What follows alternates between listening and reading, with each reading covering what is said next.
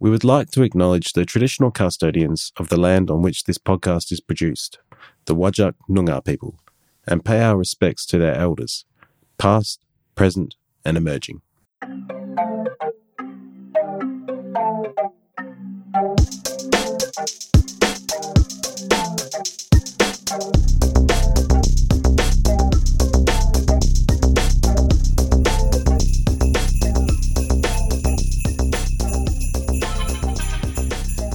Welcome, welcome. Christmas 2022 is almost upon us. Hey, I feel like this year's gone so quickly. Yeah, It's crazy. it is. It feels like we were doing this just yesterday. Yeah. Um, but this yeah. time it's better because we have someone else with us. That's right. Yes, please welcome uh, Dani Barrington. Hi, everyone. hey. Um, I'm not sure of your title, Dani. Is it professor or doctor? Uh, or doctor. Doctor. Okay. It's all All good. right, Christmas Dr. doctor. Jenny.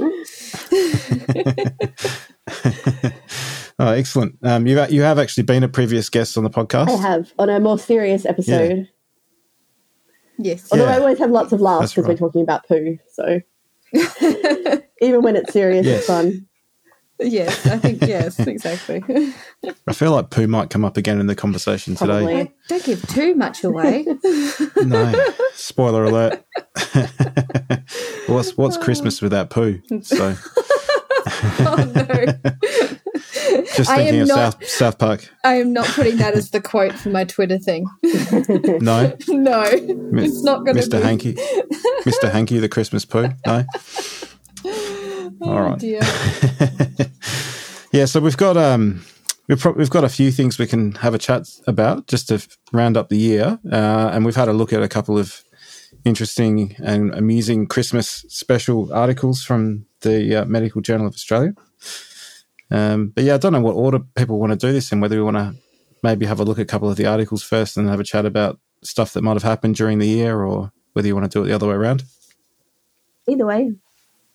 Yeah, I think it's good to make production decisions whilst people are listening. I think so too. Yeah, yeah. This is this is all part of the plan. Um, uh, in fact, we've already decided. Uh, um, I think we do the papers first, Okay. and then we can trail off with all of the other things that have happened this year because I feel like it has been a pretty eventful year. However, the MJA papers are pretty funny and entertaining. So I would like to start off with that. I think. That that sounds good to me. And one of the reasons that we invited Dani on is because she's a recent um, media superstar in Australia, having been on national television talking about her research. So, so with that in We've got high mind, I think we should. Be, That's stressful. I, I know. Sorry about that. Um, with that in mind, did you want to share your paper first, Dani, that you looked Yeah, at? Yeah, sure. So the title is The Pediatric Aussie Chocolate Poo Scale. And what it's about is uh, within digestive health uh, and also other areas um, of research and practice, we often talk about this, this thing called the Bristol School Stool, sorry, the Bristol Stool Scales. And what it is is actually um, kind of a, a rating system for people to be able to communicate with their doctors about how firm or soft their poo is. So it goes right from type 1, which is very um, hard lumps, very hard to pass. Generally, people have very severe constipation, um, through to, you know, a sausage type poo, which is what you'd be expecting on a normal day. And type 7 is when you get to completely just liquid poo. And what the researchers here are proposing is that, particularly um, because parents don't really want to go and look at their children's poo, uh, so that they can tell the doctor what number it is, uh, that they, they've come up with this different scale, which is based on different chocolate bars that kids should be familiar with in Australia. So, for example, you go from Maltesers, so if your poo looks like it would be really hard little rocks of Maltesers, through to a picnic, a Chokito, where you're getting more of a, a sausage but with cracks on it, um, a boost bar, which is quite smooth, um, chocolate coated peanuts, to a flake, which is kind of fluffy pieces, uh, and to melted chocolate, which I think we all know is uh, when you're getting Yeah. to the um, squirty bum Level end of the seven. scale. Yeah. so I think it's um, obviously it was running just for the uh, for the competition, but also you know I've I've talked to people about it in the last couple of days.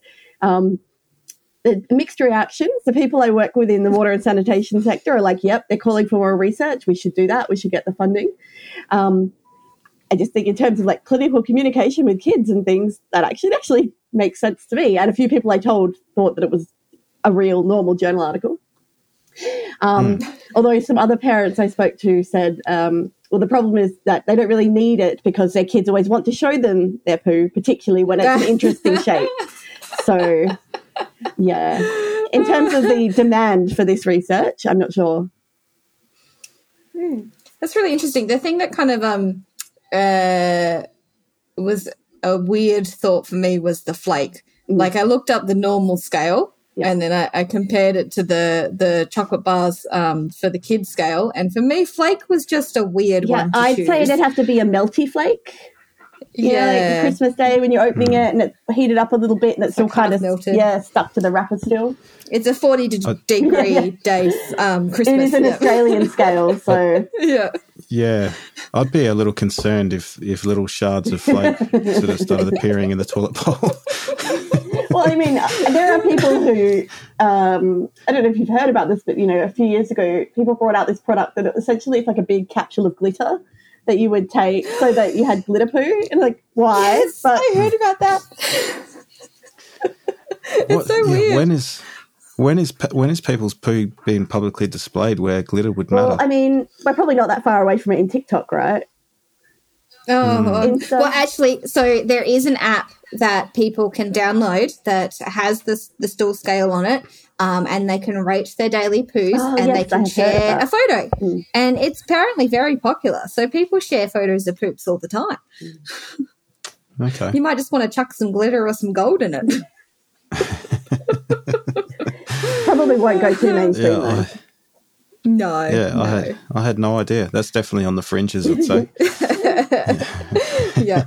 I, I think though that there's some real like valid points about this even beyond uh, poop scales and things like that in terms of making medical scales available and accessible for for mm. children and for parents to be able to help communicate um, what their children are feeling and things like that. I feel like there is like quite a substantial amount of like importance in that area though. Yeah, and these sorts of scales, yeah. even if you're non-verbal, you would be able to give some indication of where you are on there. Mm. Mm-hmm. Yeah, I think there's always a kernel of kind of seriousness, even in, in a joke mm, like this. Kernel. Um, yeah, kernel. Yeah, be, be, careful what you wish for. They're not um, showing yeah, any we, of the pictures on the Bristol stool scale diagram. no, no chocolate bars have corn in it, yeah. so.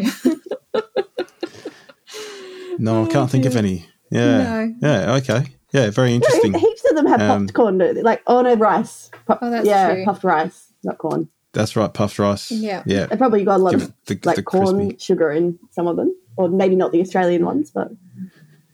Yeah, the, yeah, American True. ones, the high fructose corn syrup. Yeah.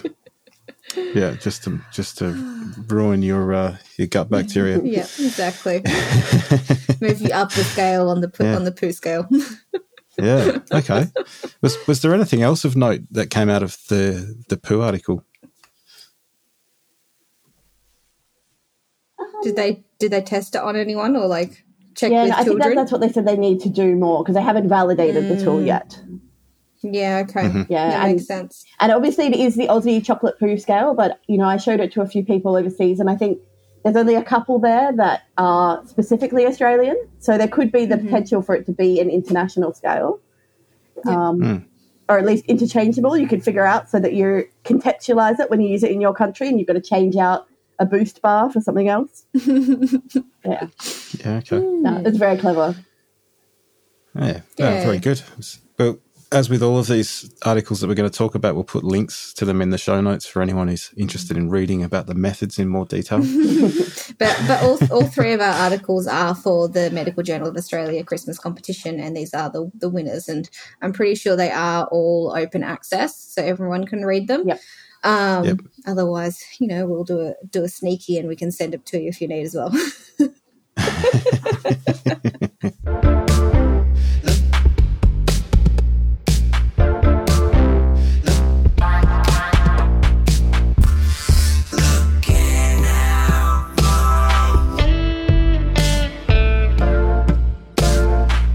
So Courtney, who who's got the short straw to go next? Uh, oh, I don't know which. Uh, I, I'm happy So- to go next. I, I'll go next. Um, Okay. yeah, sounds good. So, um, was mine the winner of the competition, or was yours, No, Craig? I, I thought mine was. You Or was yours the over winner? I, I, all three are winners. I Uh, do think that that the, the um your one may have got pipped at the post, Courtney, because it's pretty amazing. yeah, The yeah. work that went Okay, all right. it. Yeah. Okay. So, so the article that uh, I- I'm talking about today is by Vincent uh, G- Gartner. Hopefully, that's right. Um, and it's titled Harry Potter and the Multitudinous. Now, is this maladies or maladies or? I think it's melodies, but most Melodies. of us have probably only read it in Harry Potter books. I have only ever read it. Yeah. Um, Okay. a retrospective population based observational study of morbidity and mortality among witches and wizards. So, uh, you know, uh, being a millennial myself, Harry Potter is obviously one of the number one books and movies that all of the people in my generation have, have read or seen. Um, and I'm sure we've all sorted ourselves into the different um, houses. Myself, I think I'm Ravenclaw. Yeah, I'm a What are Ravenclaw. you guys? Ravenclaw? Craig? I have to admit I've never read Harry Potter or seen any of the films. Oh my gosh. Yeah. Oh my gosh. Okay. Christmas Like I don't even know how you Yeah. you've managed to do that. I know. I know I've, I've seen it. I'm aware of it. Yeah. Just You I'm aware of a lot of the actors. Um, but yeah, Okay. so th- some of this might go done over your head, Craig, then. Um, that's all right. uh, fun- funnily enough, uh, with Harry Potter, uh, I like to tell the story. Um, when it originally came out, uh, my my brother picked up the Harry Potter book from a two dollar book bin um, because it wasn't popular then. So we have like one of the like uh, version one copies of the first book, um, and he brought it into his school as like um, the days when they what, what's what, what's the word I'm talk, uh, thinking of? They're like Book week. show and tell, Oh, yeah. show and tell. Yeah, so they he brought it in for show and tell, and his teacher was like, "That's a ridiculous book. It will never be popular. Like, Mm-hmm. why do you even bring this in?" And then, you know, now everyone knows about it. Um, so anyway, this article is all about um, Harry Potter and the morbidity and mortality that is faced in these seven different books. Um, there are they kind of start this article uh, introducing the the seven different books. Um, and one of my favorite lines in the introduction is Despite increasing evidence for the presence of wizards and witches, medical knowledge about this population is limited. And that's one of their reasons for doing this study. Um, what they aim to do is to describe the morbidity and mortality among witches and wizards across a seven year observational period corresponding with the school years of Harry Potter at Hogwarts. Um, one of the reasons why they chose this books is because it's the only uh, uh, only documented series of information about morbidity and mortality in the witches and wizards world, um, particularly within the UK. So there's no other information about it. We only have the stories as told by Harry Potter. Um, what they did was two reviewers read all uh, seven books and they independently extracted a list of all persons and their injuries or uh, issues or sickness, um, and also the fatalities in the book. They did only include witches and wizards in their analysis, so uh, they did not include muggles, which is fair enough, but they also didn't include squibs, statues, ghosts, creatures, animals, goblins, and paintings. Uh, probably for the best, considering how many ghosts there are in uh, in Hogwarts. Um, and what they were trying to show, or what their primary outcome was, the overall morbidity and mortality in the wizarding world. So, what they found.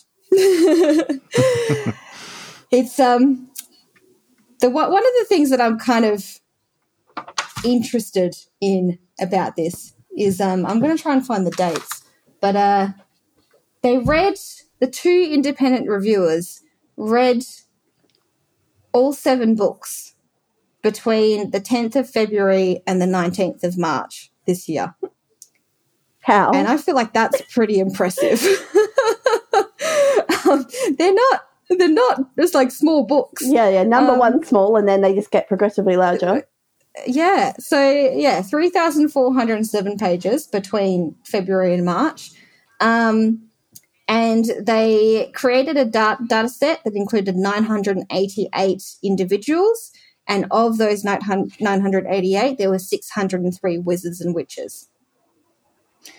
Over the seven books, there were 1,541 maladies or deaths um, that were identified the majority of these were, were non-fatal injuries or, or sicknesses um, but there were 131 deaths in the book in the books which is quite a lot For a children's Uh, uh, book. you know In theory. yeah for a children's book yeah well sorry for the for the witches and wizarding world yeah wizards world. Um yeah quite a large number of deaths. Uh, my favorite bit is that they included originally the eight deaths for uh, voldemort. Um, but after that adjustment the mortality rate was about 20.6%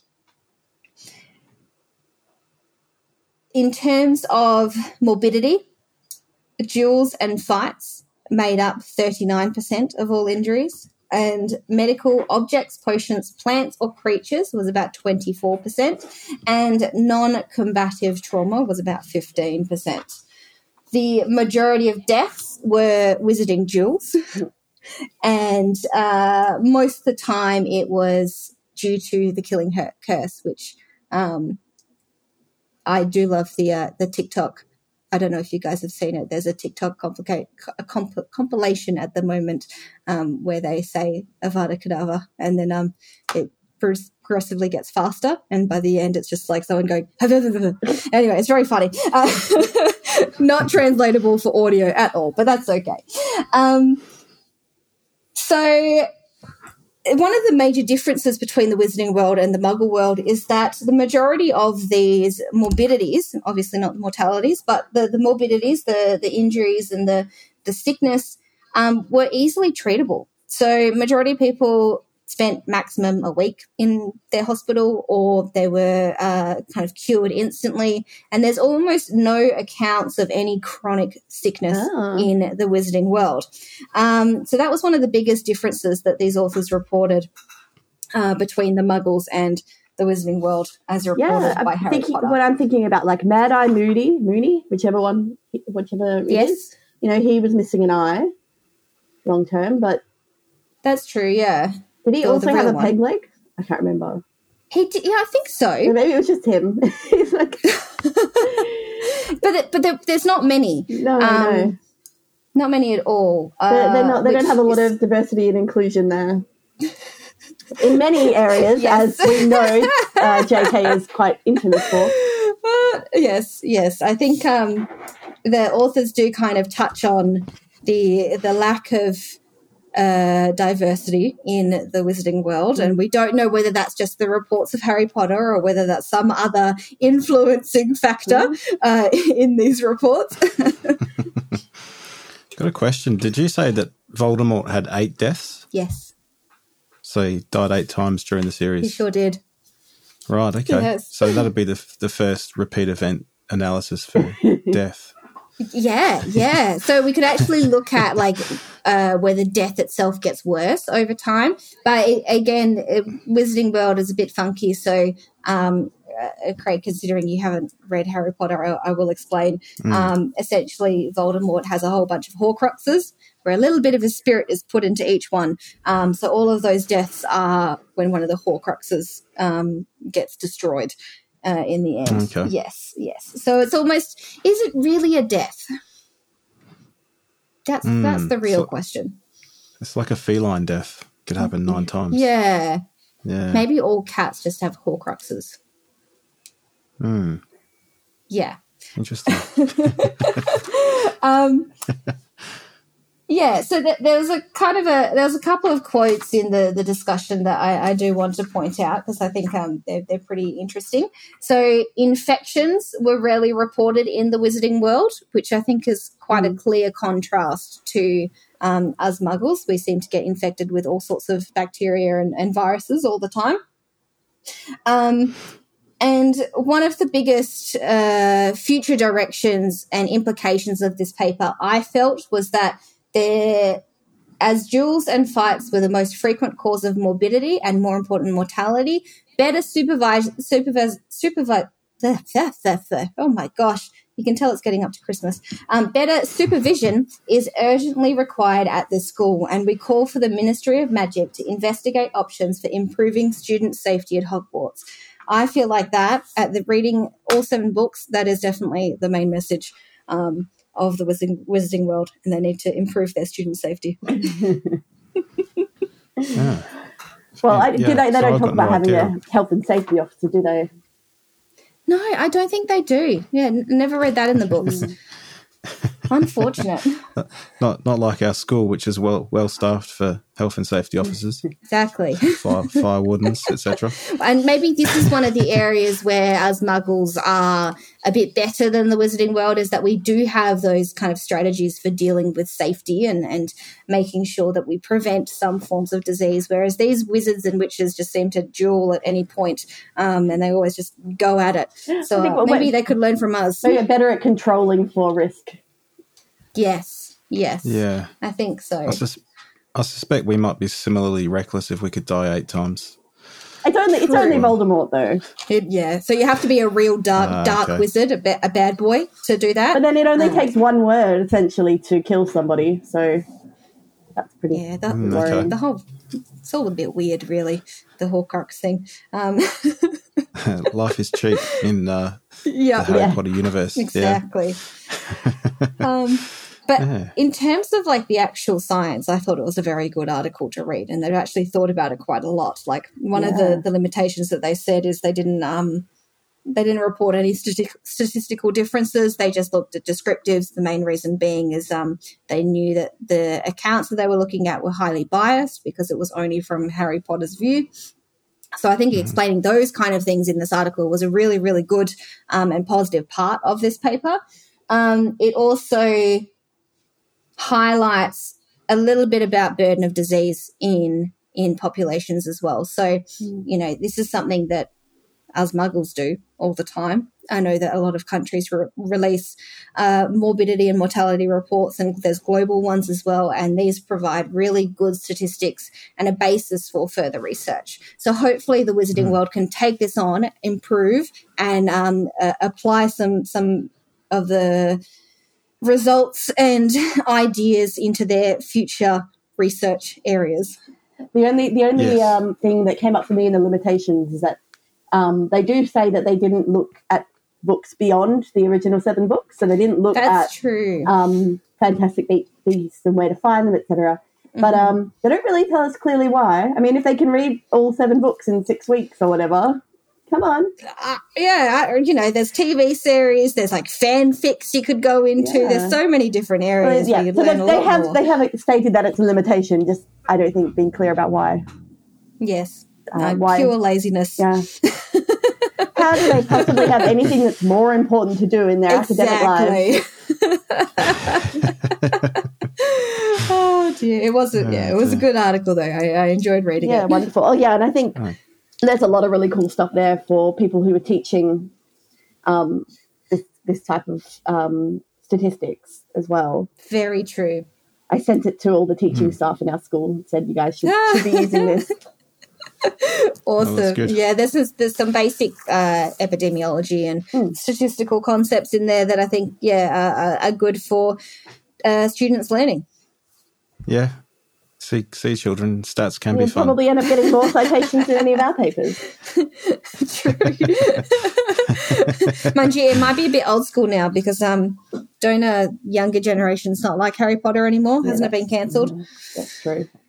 Yeah, so it might just be a, for for my group, the millennials. Yeah, Well, we'll definitely at um, J.K. Rowling when we tweet about the podcast. yes, I'm yeah. sure she'll listen. She can take these findings on board Yeah, in case she's so. con- contemplating any more Harry Potter novels. Yes, yes. Hi, we hope you're enjoying this episode. If you have a minute and enjoy the conversations we bring you, it'd be great if you could go to wherever you get your podcasts and give us a quick rating and review. Not only do we love to get your feedback, but it also helps other people to find us. Thank you, and now back to the show. Yeah, so I, I had a look at an article called Meals and Movies Making Our Microbiota Merry um, by Olivia Youssef and Stephen D'Souza, who are actually from, I just noticed, from the southwest of England, from Bristol and Somerset. Hmm. Uh, well, the Bristol's in Somerset, but yeah, from Taunton and Somerset. So um, yeah, interesting that we've got an international flavour to our Medical Journal of Australia That's competition, true. which is great. Yeah. Um, so, so this article is essentially about food and how it's depicted in Christmas movies, and um, how that, yeah, how that might impact on people's eating habits, which is interesting. Um, so, essentially, the the sort of rationale for the study is that gut health, gut health is important and can also impact on neuropsychiatric health because it can affect regulation of oxytocin and dopamine, which are two sort of happy chemicals in, that we produce, um, the love and happiness. Um, and that they say that the authors say that cinema has a quite an im- can have an impact on our eating behaviours, and so obviously poor food and overeating, which are common at Christmas, can lead to people not having quite as merry a Christmas as they wanted.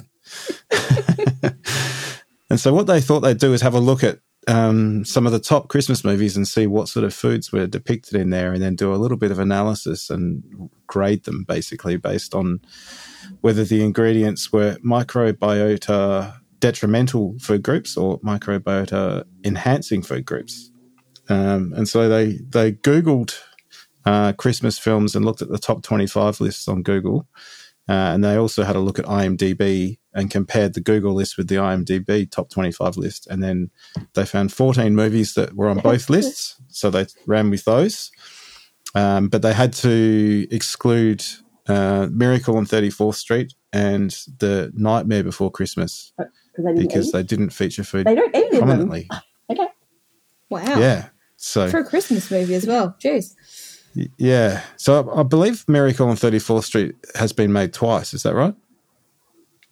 Oh, yeah, I, idea. I feel like maybe it was remade in the 90s when I was a kid, but then it's an old, old movie, right? So, Yeah. So the one with um, uh, Richard uh, Attenborough, right? He's uh, yeah. in the the remake, I think. Um, yeah, that's the one I've seen. I haven't seen the old one, but I'm assuming they don't feature food in either of them. So Weird. Yeah. So any, anyway, um, so basically the food items that appeared in the food were um, assessed according to the main ingredients. And so for chocolate biscuits, for example, um, the main constituent was deemed to be chocolate, but then they looked up a basic biscuit recipe and saw there was flour, butter, eggs, and sugar. Sure. And so they took that, and it was quite generic. This is all listed in the limitations. They, if they had, didn't have enough information, they went with a generic recipe. And so, as I said, they gave them a score based on whether the foods were microbiota detrimental or enhancing. And then they basically summed those two scores to see. So the detrimental ones were subtracted from the enhancing ones, and they came up with the mince pie score, which is the microbiota index of comparative evaluation for pictorial pictorial infographic evidence Oh, I love that. That's so good. extremely clever. Yeah.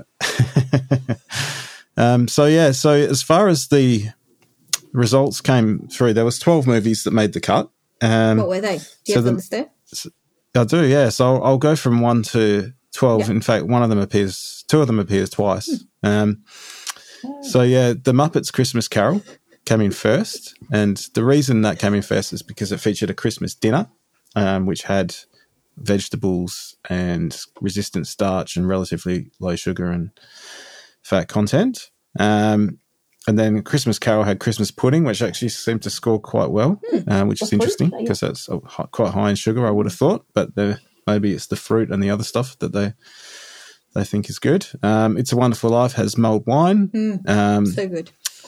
yeah. Then it was National Lampoon's Christmas Vacation, which appears twice. So it had it had turkey, which got a, a mince pie score of one, and then it had eggnog, which was zero. So it didn't really change the score at all. Um, Home Alone appears once under the food mac and cheese with a mince pie score of one, but then kind of goes downhill um, with the cheese pizza, which had a score of negative two. so a net a net sort of loss there of negative one.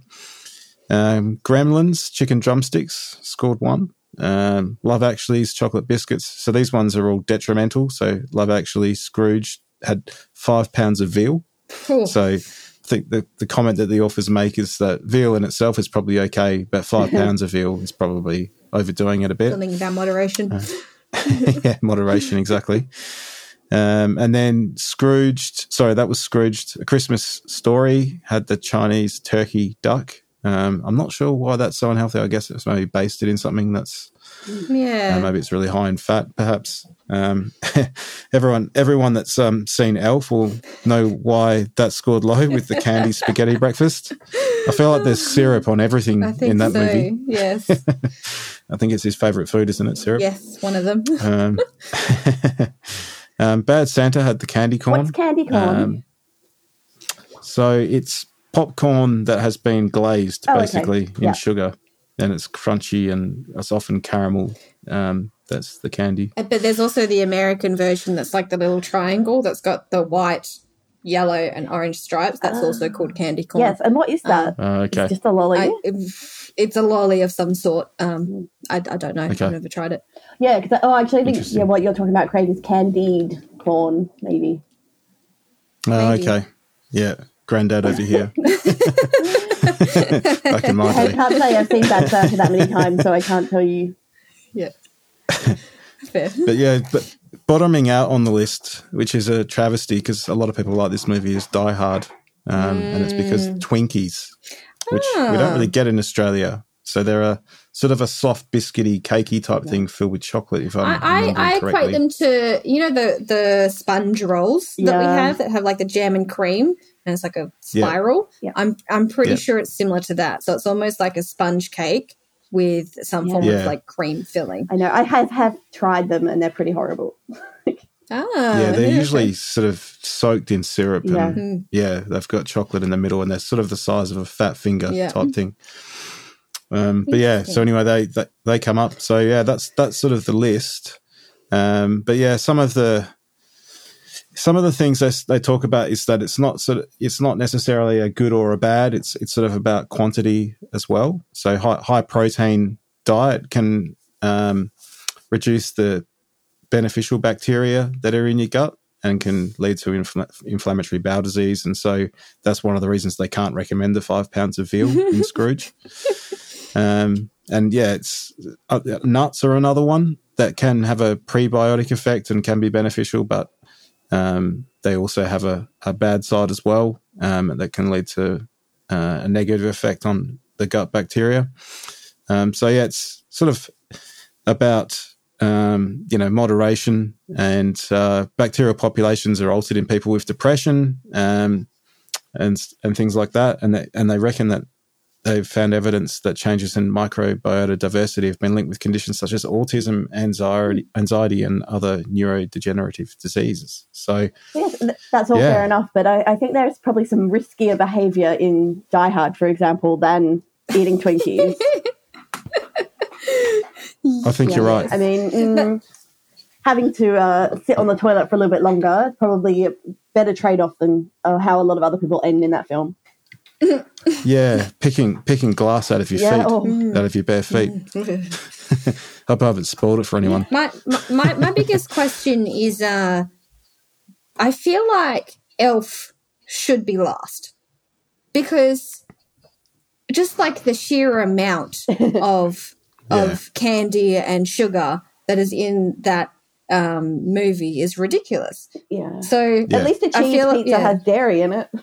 That's true, and yeah, a bit of flour and things like that. Uh, but I, I feel Hmm. like maybe the scale is lacking in terms of uh, estimating quantity. I, th- I think the robustness of their methods can, is questionable, and this may may be a, a large part as to why it didn't come first in the competition. That's what I was potentially. thinking. Um, but I do feel like uh, gut health is kind of one of the the bigger things that's come up like over the past couple of years. Uh, I, you know, if, if you Yeah. asked me five years ago anything to do with gut health, I'd be like, I don't know, just eat your fruit and veggies. Um, but now there's so much more research around uh, Yeah. improving your gut health and how many different things it can influence. Yeah. It's really interesting.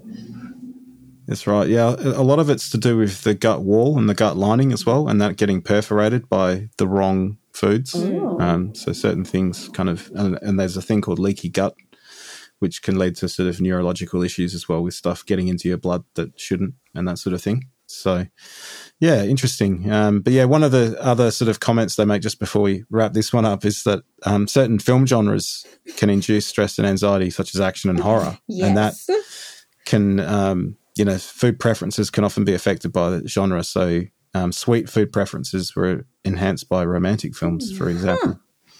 Yeah, there so you yeah, go. sitting there with a box of chocolates because it's Rather a rom com or whatever. five you know. pounds of veal. yeah. But I have to say, The Muppets Christmas Carol is a very lovely film and would make me want to sit down and have a Christmas dinner. It, Yes. it is Probably my favourite Christmas film. Although I, I do have a soft spot for Love Actually. Oh, Love Actually yeah. is a hard one to go past, is. isn't it? I, I remember when it came out, and the first time I saw it, I was I couldn't believe how good it was. Mm. And then still- everyone still- kept making still- those films where they had random stories that tied together. You're like, can't Yeah. beat the original. No, no way. Yeah, that's right. Yeah, there's something about the, that cast and Yeah. that particular time that just works really well. Yeah, yeah. So there's your mince pie score for film food. Oh, funny. I actually don't like mince pies. No, me neither. I feel, yeah. Interesting. Yeah. Yeah, I do. That's because you're an Um, old but I- grandpa, as we've uh, discovered this That's episode. right. with my can- with my candied corn and my mince That's pies, right. my traditional taste. Yeah. oh, funny. my, my my wife who who bakes a lot hates mince pies as well. Oh, she yeah. doesn't like um, raisins. So you have and- to get the and like, that sort of Aldi thing, ones or so- something every year. Y- Yeah, the Aldi ones are pretty good actually. My Must say. husband is into mince pies, so yeah, there's oft, often a lot of those around at the, this time of year. Yep. Yeah. No, it's, uh, I haven't. I haven't had one yet this season, but I'm sure it's coming. Yeah, so. ten days till Christmas. Oh my Yeah, God. I've had a couple of bits of um, Scottish shortbread, um, which is a bit of a favourite. But yeah, no mince pies yet, which is definitely next.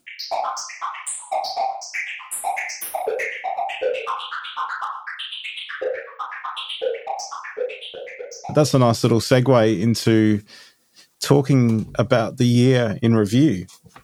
Um, so lots of things happened this year. Yeah. I don't know where I don't know where we start. I don't know either, to be honest. Uh, I'll, so I'll start with something. I'll start with something a bit novel and frivolous. Mm. I read somewhere, um, I think it was the Gallup Institute, reported some results showing that more Americans are smoking cannabis than tobacco currently Wow. That is for the first time ever. Yeah. So 16% reported smoking cannabis and 11% tobacco. Hmm. So, yeah, that, I guess that's what happens when you start Yeah. legalizing things. How widely legalized is it? How many states now? You know what? It's it's up. I think it's up to over half of the Yeah. states now. Hmm. I think yeah, like there's 50 states, so it's I think it's over 25. Yeah. Wow.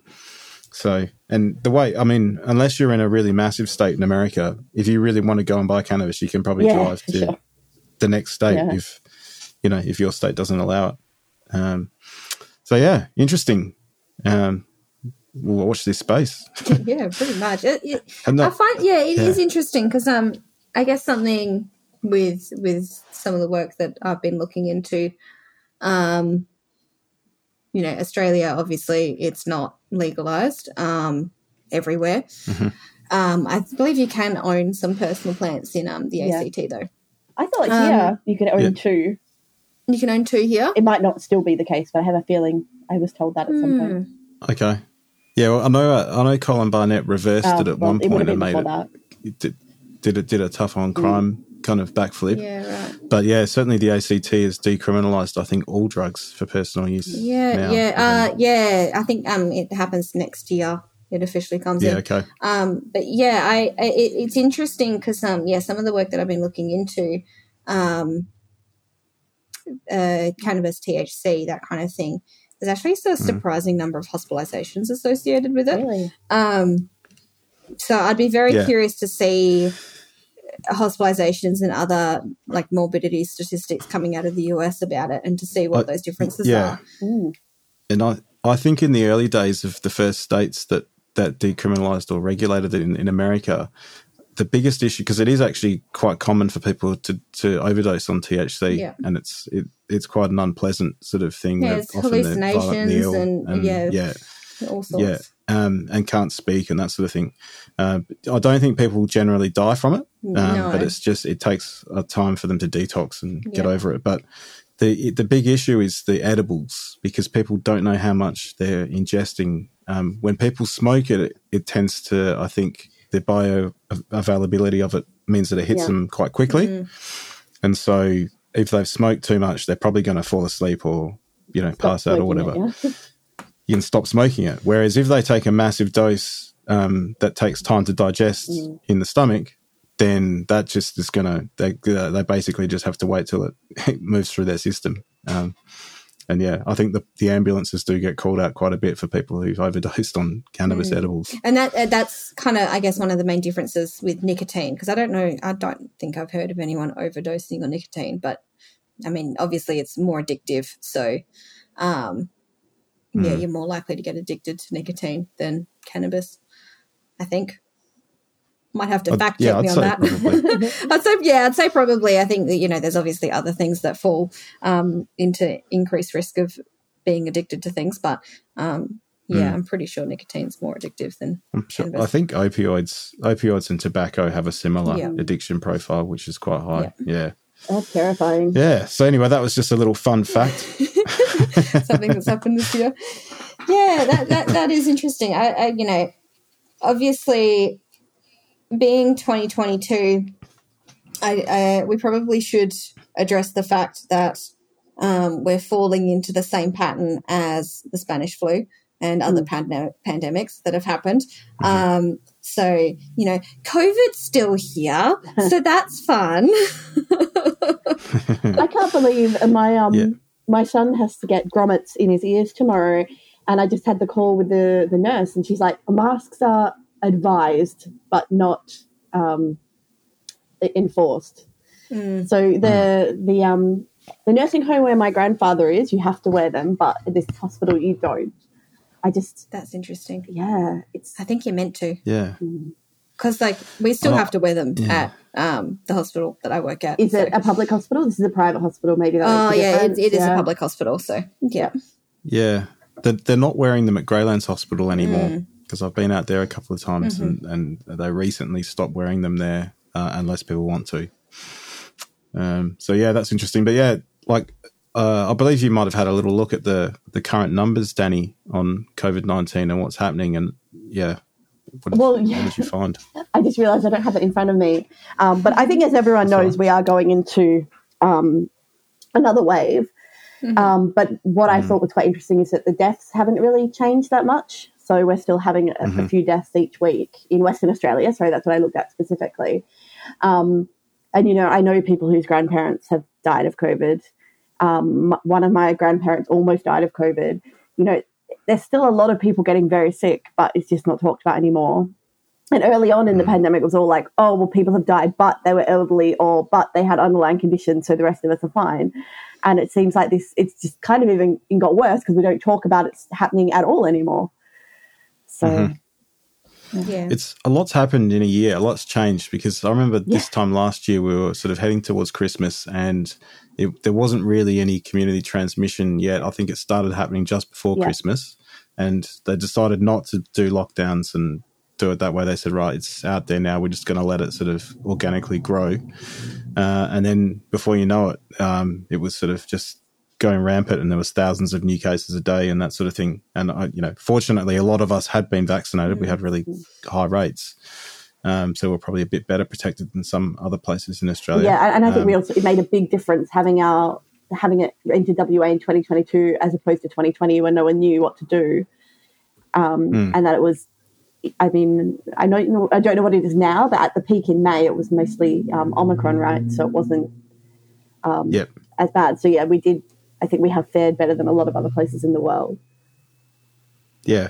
No, I, th- I think we have as well. and I think we Um, are also, I think we are the most vaccinated population in the world as well, Mm. um, who've had more than two doses uh, of of these vaccines. So we also, yeah, we have an insanely high vaccination rate, which is fantastic. Um, one of the things that happened though this year was um, uh, with countries that are not like Australia, there was quite a bit of hesitancy to share vaccines.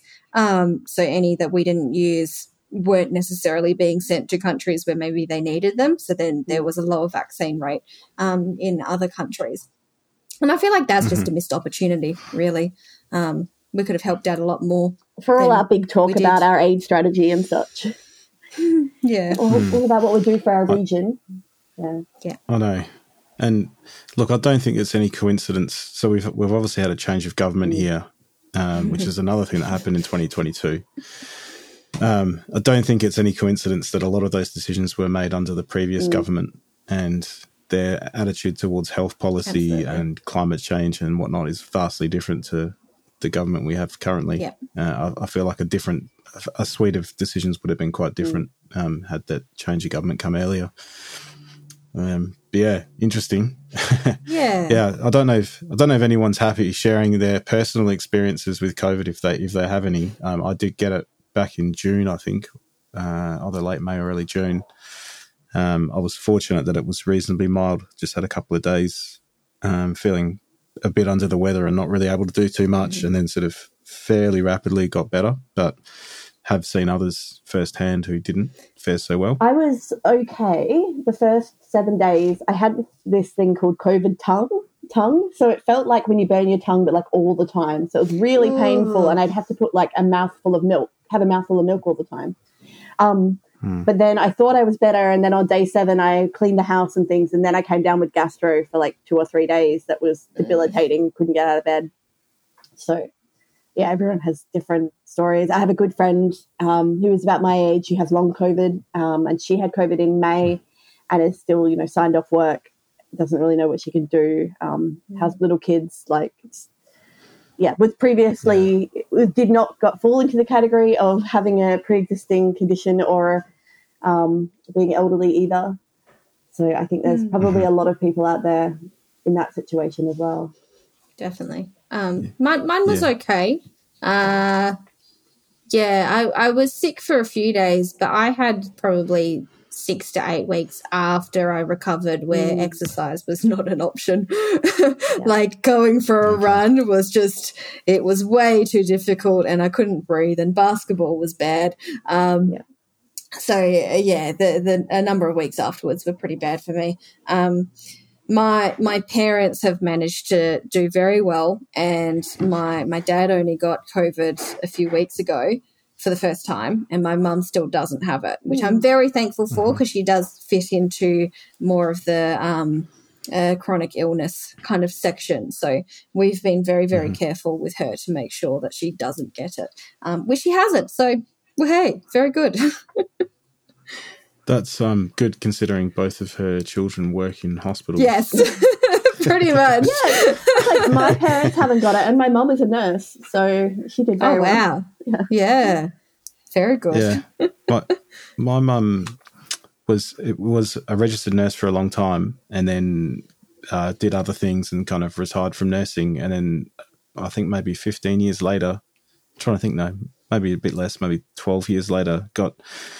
Uh, commandeered to go and um, vaccinate people and got re-registered under some sort of amnesty that they they did because they needed the current nurses in the hospitals rather than Yeah. giving people vaccines. Wow. Um, so yeah, she's been all over the state vaccinating in remote communities and um, regional areas and in the Perth clinics as well.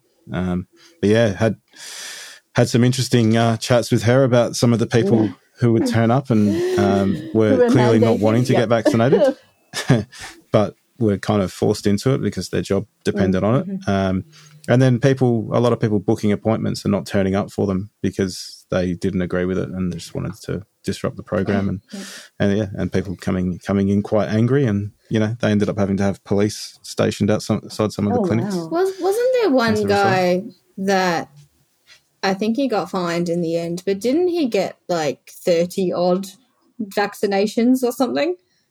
Did, did you guys read that in the news? No. Oh, I, oh, I I won't be able to find the article. It was a while ago.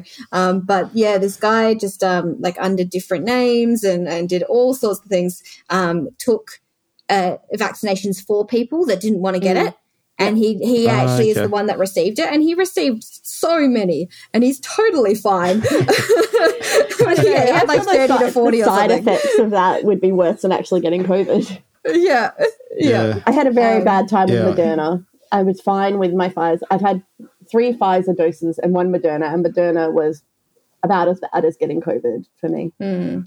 Yeah, it was the same for me. I was out of action for two days after Moderna, after having two Pfizers before it. Yeah.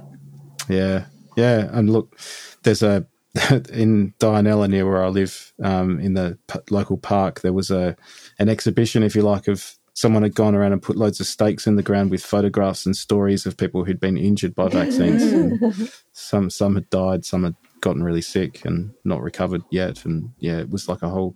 I, I, I hesitate to say it's anti-vax, but it, it had that sort of sentiment about it, sort of angry kind of protest type exhibition. Yeah, Well, I think that is something to talk about to students in the first year. That you know there are dangers to vaccines and that things do happen, but generally the dangers of not uh, outweigh those risks. So yeah, there will always be those stories, but that's not the norm. yeah, it's a tiny percentage, and it's not to say that it's not important and that we shouldn't be trying to ensure that no one um, gets injured. But obviously, you know, it's a it's a work in progress, isn't it? Like all vaccines over the years. Um, but I think uh, also through this like vaccination process, we've managed to create technology that has been in the works for a number of years, but never successful. Um, but now mRNA vaccinations are, are possible. And that is because of the hard work of people in the research in that area. Um, and with something like if, if COVID never existed, we would not have that technology. Um, Yeah. So, uh, you know, despite the fact that there are many, many negatives, um, there's also, I feel, a lot of positives in terms of research and understanding and technology. Um, and, you know, everyone now knows what epidemiology is, which is pretty cool. Yeah, But I have to That's say, true. it's kind of. Um, I'm sure this has happened with wars as well. Like we um, up our innovation in wartime to, to get things Mhm. out there, and then it's like, oh, actually, that's really useful. I think Yeah. also in terms of like women's uh, workplace rights and things, in terms of Mm, not to say that they were great after the war immediately, but because women went out into the workforce, it was proof that oh, look, they can actually do it despite having periods. Oh my god. So, what? Yeah. We can do stuff while we have our Uh. periods? Who knew? It wouldn't be a podcast with me without a mention of periods.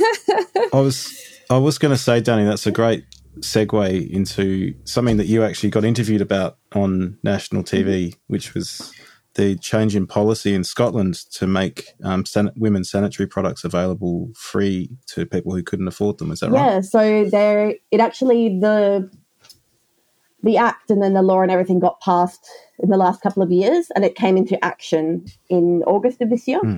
And it's that there has to be menstrual products available um, for anyone who needs them. So it's not saying, you Oh, know, okay. every household gets delivery or everyone gets vouchers or whatever. It's more that it should be easy for people to go and get them if they need them.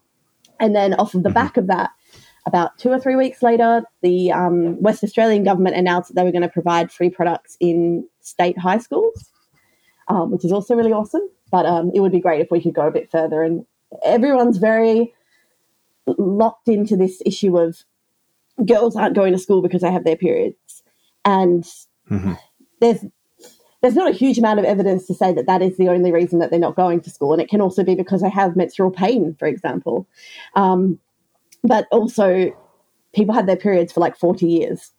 So yeah, it's important that we look at girls who are school age, but we also need to look at girls who aren't in school and um, the the rest of the life course, and also start thinking about perimenopause and menopause as well. Hmm.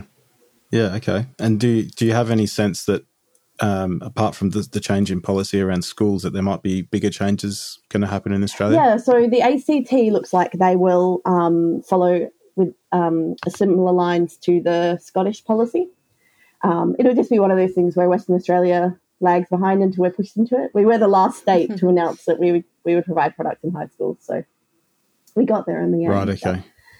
Yeah, that, that's the joys of living in a federal system where every state has a reasonable amount of autonomy over their health system. Um, obviously, it's a bit of a strange hybrid Yeah. kind of arrangement, but yeah, that's that's really interesting. Um, yeah, it's there's a bit of an anomaly in WA considering we've got a, a Labor government who tend to be more progressive, but this this Labor government I wouldn't say fits into that category necessarily. They're fairly conservative in in, some, in a lot of been ways. very, very focused on COVID in terms of health. yeah, myopic. Yeah, to the point of excluding other health issues. Really. Yeah, yeah. My my dad had a knee replacement um, earlier this year that he had been waiting. I think around two years for um, for that reason. Yeah. So yeah, interesting. yeah. Um, so yeah, one one other thing that probably has a bit of a public health impact that I kind of thought of during the year was the fact that Russia decided to invade Ukraine. True. you know, that doesn't get enough um, airtime at the moment because it's still going. it's still going, and um, yeah, obviously we've we've chosen our guest really well because Dani does have a bit of a background in international, uh, global health as well. Um, so what what are your collaborators seeing a lot of the impacts of that, Dani? Um, I have to say, the main people I've talked to in that area have been working with refugee populations coming over the borders. Um, and it's another one of those things which it, it's the same as a lot of other. I don't, you know, do they say it's a war? Whatever, war attacks, etc. Where um, people are fleeing and they're they're actually going from quite high standards of living to suddenly being in a refugee situation. So it's, it's pretty. I mean, it's heartbreaking in general, but you can just imagine. I think that's why it's gotten so much um, press. Is because people are like, "Oh, well, I can imagine that happening to me," um, and that's kind of been at the detriment of thinking about all of the other crises that are going on around the world with people from, like, as Trump would say, shithole countries, whatever it was he said a few years ago, um, where it kind of seems like the global media is like, yeah, well, of course things are going badly over there. They always are. Um, So, I mean, of course, the Ukraine is horrific what's going on. Um, But sometimes we need to also look at what else is happening. Uh, Yeah, and I, I think what, what sort of drew me to that from a public health point of view is the food insecurity that seems to have proliferated in, in sort of South, northeastern Africa and, and places that may, were maybe reliant on the food that came out of that region. Uh, and there's probably other countries. I know Myanmar has obviously humanitarian and, and um, economic issues as well. Um, but yeah, I just wonder what, what it means. And obviously, like people are, are not getting energy Yeah. at, at the same cost that they used to, so they can't heat their houses in some of these really cold countries over the winter, and you know that sort of thing. So yeah, it's going to be um, yeah serious. I think moving forward. Yeah, and I guess um on top of that, the other thing that we should probably mention is what's happening in, I want to say Iran with the protests. Mhm. Um, you know, th- it's not necessarily directly related to health or public health, but if we look at social determinants and mental health and um, expression of freedom and creativity, which all improves the health of the population, Yeah. what's happening in in Iran and those countries with the protests and then subsequent deaths.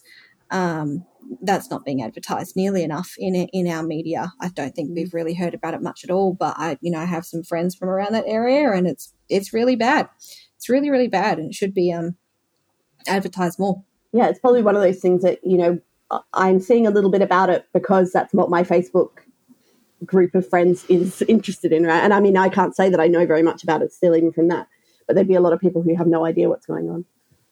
Yeah, so from what I understand, it's uh, it stemmed from covering your hair, which is a religious choice, um, and I, you know, people in Australia, I feel have it, it is a choice, whereas it's not necessarily a choice when it comes to um, uh, uh, Middle Eastern countries necessarily.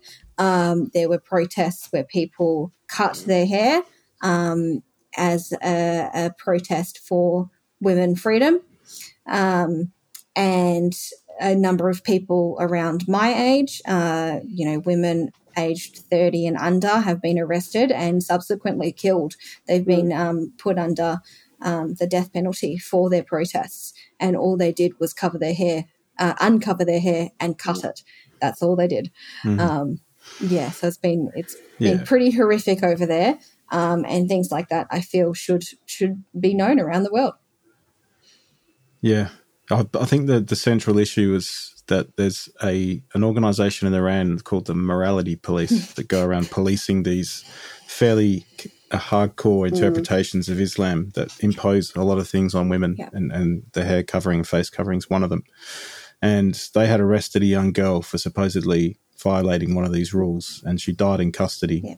I think she was a teenager, and that's where this movement has has been sparked from. Was protesting against that happening, and it's just sort of snowballing, kind of kind of like the Arab Spring uprising, you know, ten years ago in in Egypt mm. and, and other places. Um, yeah, we are incredibly lucky in this country, aren't we? We are. Um, and, and, something I guess I can say that's more positive about uh, something in Australia is I read an article this year um, on a completely different note, but it relates to women. Um, the top 1,000 women scientists uh, of the year. So uh, th- there is a list that someone creates. I don't remember who. Is it Forbes? He might be Forbes some US place. Anyway, they created a list of the top thousand um, female scientists, and they base it on um, publications, citations, and impact they've had on other researchers, as well as awards and professional achievements. And we had 36 Australians in the top 1,000, um, and we had one Australian in the top 100. Amazing. Remembering that this list mm. is hmm. based in the US. So it makes sense that the majority yeah. of these people are yeah. from the US. no comment on US itself. Anyway, so we had one one um, Australian female researcher in the top 100. Her name's Louisa uh, De- Degenhardt. I hope I've Louisa Degenhardt, Degenhardt um, yeah. psychologist. She's a drug. Yeah. Yes. Yeah, she's a she's an addiction research specialist. Yes. Um, I've cited lots of her work in my work. yes, I've just started reading some of her stuff as well. So, um, University of New yeah. South Wales uh, Drug and Alcohol Research Centre. Um, she was 84th. Um, and the, the main reason uh, why she's been highlighted in the top 100 is her work in global burden of disease studies. Um, yeah, they're highly impactful research uh, publications, um, and uh, it's well deserved. Yeah, yeah, Louis, I don't think anyone works harder than her. No. She's her track record's ridiculous. It's pretty crazy. Yeah. pretty crazy. I don't know if I've got her stats. Yeah, that's good. Um, yeah. Yeah, we're talking like hundreds of publications and you know I'm happy with grant, my um my yeah, money. nine. I think I've got nine now. I feel like I'm doing pretty well. Got 30 citations and I look at it, I was very excited it is nice when you see your paper um, cited and you get an alert, but then you look at it and you're like, they cited it incorrectly. This is not relevant. Like, I, I, didn't oh, well. realize that that was a thing. So when I first started looking at my citations and like I saw and I saw what they were citing, I'm like, that's that's nothing to do with my article. Like yeah. I'll accept the citation, but what? it's yeah crazy. I didn't realize that that was actually a thing. Well, yeah, and I mean, as someone who reviews a lot of papers, you can't check every citation. You have to take no. their word for it at some point. Yeah. Crazy. Yeah, it's yeah. Unless it's they're making a bold claim, yeah, yeah. and that's new to me. Um, I yeah, I don't really delve into the citations too carefully. Obviously, if they say something that I think's a bit yeah. off, you know, based on the evidence, I'll scrutinize it. But yeah, you, you can't if you're trying to review as many papers as we get asked to review. It's yeah, it's the same with marking. Mm. You know, when you're marking mm-hmm. students' assignments, can't review everything. You just yeah, yeah. Now, uh, was there anything else anyone wanted to discuss before we sign off for the year? Hmm. I was just going to say thank you for inviting me today. It's been fun. And um, yeah, I, I, don't think I said earlier, my toddler has had gastro all week. So I have been thinking about poo a lot. And so it was actually even more than normal. So it was a really fun paper yeah. to actually look at as well. I've definitely had melted chocolate all week from him. So uh, he's just getting a bit, he's getting better now. That's good. I'm glad he's feeling better. does, does anyone have any interesting plans over the holiday period? I am making my gingerbread house. So I have a tradition in our family. Um, it's, we've been doing it for the past five years or so. Uh, we make a gingerbread house that's not not a gingerbread house. Um, so this year I am making a cactus garden um, that has a secret trapdoor for a little gummy bear hideout. Oh wow! Um, we're still in the plans for it, but I'm very excited about it. That sounds amazing. I don't Yeah. have anything exciting. We're, well, we're going to Brisbane to be with my in-laws for Christmas, which is like that's lovely, Mm-hmm. but we're also having to fly with a toddler, so Uh, yeah. Pros and cons. Yeah. yeah, flying at the moment's not that much fun No. either. Like No. no. What about you, Craig? we went to the So we're taking so it's it's actually our puppy's first birthday today. Oh, today. that's exciting. Um, um, so we've we're having a birthday p- party for him on Saturday, which is a couple of days nice, from now, nice. um, with a few of his puppy pals that he's met over the first year of his life, um, and then we're taking him camping uh, over New Year for a week or so Nice.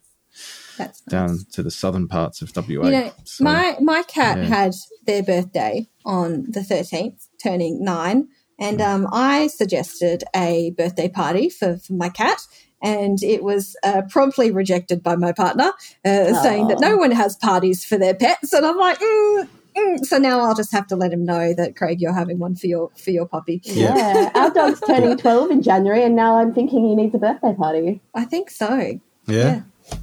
Absolutely. Yeah, I'd say at, at that age, it's just definitely a Yeah, celebration. he's still very that's- sprightly. that's a good, yeah, it's a good effort. But we'll take photos and ensure that you've got some ammunition, Courtney, to convince. Excellent. I'd love to see some photos of a puppy party. Excellent. Well, to finish off, uh, people listening, um, I attempted to play a song that I wrote at the Let's Present um, event that we had earlier this year and butchered it. You know, forgot the words halfway Oh, through. and just for everyone listening, Um, he didn't butcher it. I don't think anyone even realized he forgot the words. Uh,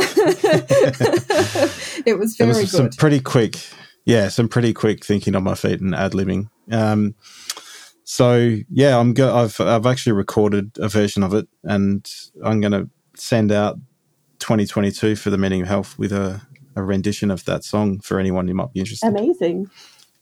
Yeah. So yeah, what, um, for those who are listening, just just carry on listening. Enjoy. And for Dani and Courtney, thanks very much for joining us. It's been a really uh, insightful and um, groundbreaking chat. I think. We covered a lot of ground.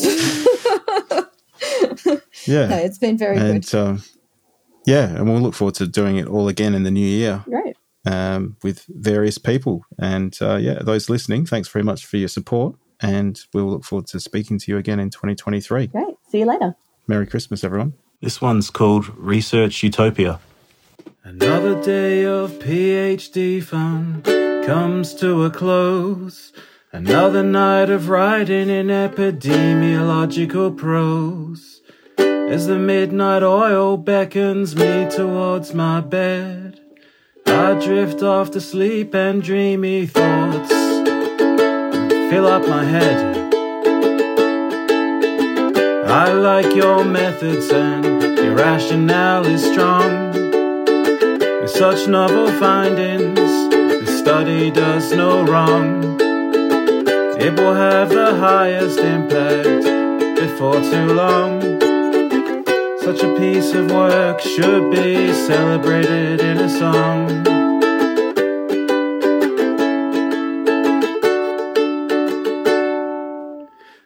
Months of work completed, supervisors call a truce. The journal's formatting requirements are anything but loose. Several hours later, with square eyes, I press submit. Drifting off again, I hear a friendly voice that will not quit.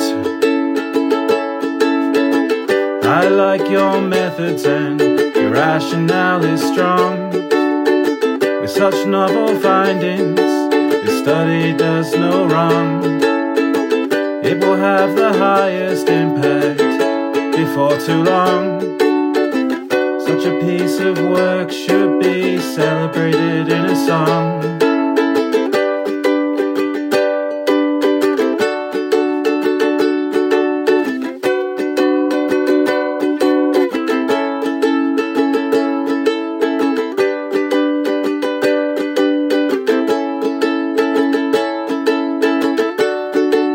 Time.